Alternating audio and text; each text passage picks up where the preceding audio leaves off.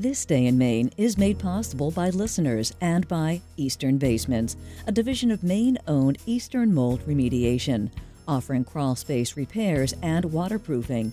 EasternBasements.com. From Maine Public Radio and MainePublic.org, I'm Patty White with the news on this day in Maine, Thursday, February 22nd, 2024. The campaign of independent presidential candidate Robert Kennedy is suing Maine's top election official over access to polling places next month.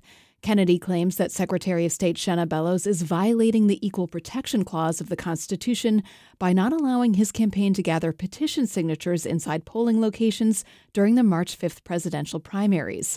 A lawsuit filed Wednesday in U.S. District Court says because Kennedy is not on the ballot that day, his campaign's presence would not potentially influence voters.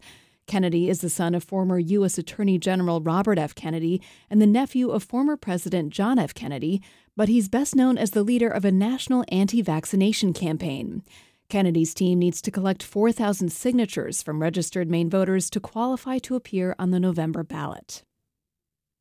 A six month investigation into allegations of harassment, hazing, and retaliation by and among employees at the Maine State Prison in Warren has resulted in a leadership shakeup, at least temporarily. As Susan Sharon reports, Warden Matthew Magnuson has been replaced pending further investigation. For months, several incarcerated residents of the Maine State Prison say they were aware of allegations of misconduct by staff. On Tuesday, they say they were unexpectedly put in a lockdown and then learned that the warden had been replaced. And on Wednesday, following a request for comment from Maine Public Radio, the Department of Corrections released a statement from Commissioner Randall Liberty. In it, Liberty says the department was made aware in August of alleged harassment, hazing, and retaliation among employees, as well as inappropriate relations between employees and residents. He says the DOC took immediate action and launched a comprehensive investigation that remains ongoing. Because confidential personnel matters are involved, Liberty is prohibited from offering additional details. But he confirmed that James Hancox, a 15 year veteran of the prison, is serving as acting warden. And he says the department does not tolerate misconduct and takes extremely seriously any allegations of misconduct. For Maine Public Radio News, I'm Susan Sharon. Backers of a citizens initiative that aims to limit contributions to certain political action committees in Maine have gathered enough valid signatures to put the issue before voters this fall. Secretary of State Shenna Bellows says that of more than 84,000 signatures collected, roughly 76,000 have been deemed valid. The initiative would limit contributions to PACs that make independent expenditures, such as ads that advocate to elect or defeat a candidate without the consent of any campaign. The legislature has the option of adopting the measure itself or sending it to voters in November. The Maine Senate narrowly advanced a bill today aimed at banning paramilitary training camps. Steve Mistler has more. The 18 to 14 vote in the Senate followed an equally close vote in the House on Wednesday. The proposal is a response to a now abandoned effort by a national neo Nazi group to build a training facility in northern Penobscot County but opponents, including many Republicans, have criticized it as potentially unconstitutional. Two Senate Democrats joined them Thursday in voting no. Governor Janet Mills has not indicated whether she'll sign the measure if it reaches her desk. The bill is modeled after laws in Vermont and other states, and it would not apply to training for law enforcement, the military, or anyone receiving instruction in self defense. Additional votes are expected next week. For Maine Public Radio News, I'm Steve Mistler. The Maine House gave initial approval Thursday to a bill that would prohibit larger towns and cities from adopting a moratorium on homeless shelters. The measure was a response to Lewiston's decision two years ago to pass a six month moratorium on new emergency shelters. The bill would prevent similar votes by Maine municipalities with more than 20,000 residents. Democratic Representative Holly Stover of Boothbay said such moratoria increase pressure on police, jails, hospitals, and neighboring communities. This is why we cannot allow, especially large municipalities in Maine that serve as regional service centers, to pass moratoria on emergency shelters. It unfairly burdens other communities and puts already vulnerable Mainers at greater risk. Opponents said the bill violates Maine's principle of home rule, but the measure won support on a vote of 74 to 58. It now goes to the Senate for consideration. The median price of homes in Maine in January reached $353,000, according to the Maine Association of Realtors. That's an increase of more than 8% compared to a year ago. Meanwhile, home sales dipped roughly 2%. Regionally, the median sales price in the Northeast was 443,000, a 10% jump from a year ago. 400 acres of undeveloped forest land in Casco have been permanently protected. Loon Echo Trust purchased the property, known as Rolfe Hill, after a multi year fundraising effort. The land is home to more than 60 acres of wetlands, vernal pools, and a trout stream in an area that's under increasing development pressure. In a press release, the trust says the property plays an important role in safeguarding the water quality of Sebago Lake, which is the drinking water source for more than 200,000 Maine residents. Public access for hunting, fishing, hiking, and other recreational activities is now also permanently secured.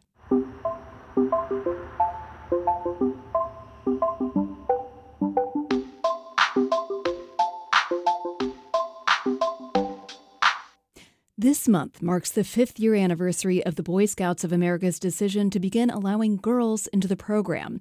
Today, there are almost 45,000 girls enrolled in what's now called Scouts BSA, with 6,000 having advanced to the highest rank of Eagle. Nick Song reports on what the experience has meant for some of these girls and challenges the organization still faces today. Good afternoon. Welcome to the Troop 338 Eagle Scout ceremony for Kaylin Grog. Whenever Eagle Scout Kaylin Grog from South Berwick sees the Wilderness Survival Merit Badge on her sash, she remembers the campout when she and the other scouts in her troop slept outside in the shelters that they built from sticks. Pretty much no one could actually sleep, so we actually went over to the biggest of the shelters we could find, sat in a circle, and just hung out. Only 6% of all BSA scouts advance to the rank of Eagle. Doing so requires a list of achievements like earning dozens of merit badges and holding a senior leadership position in the troop. Most scouts take four to six years to earn Eagle, but Kaylin Grog of Troop 338G, she earned hers in just two. I worked hard. I'm an Eagle now. I'm pretty proud of that. Grog is the first female Eagle Scout to come out of York County, and one of 17 total female Eagle Scouts to have come out of the state of Maine. Audience, please rise for the presentation of the colors girls have done a terrific job and shown that, you know, they can rock that 50 mile hike just as their brothers can. Kayleen Deathridge sits on Scouts BSA's national board and leads their DEI task force. She says while the BSA divides boys and girls into separate troops, the requirements for advancement remain the same for both. Girls, they didn't want a different version of scouting. They wanted to accomplish exactly the same things from a rank advancement standpoint, from a merit badge requirement standpoint, than their brothers and cousins and, and fathers and grandfathers had. I think that that was a really important piece that whatever requirements existed, those same requirements would apply to girls as boys. Honor Guard, please escort the parents of the Eagle candidate to their side.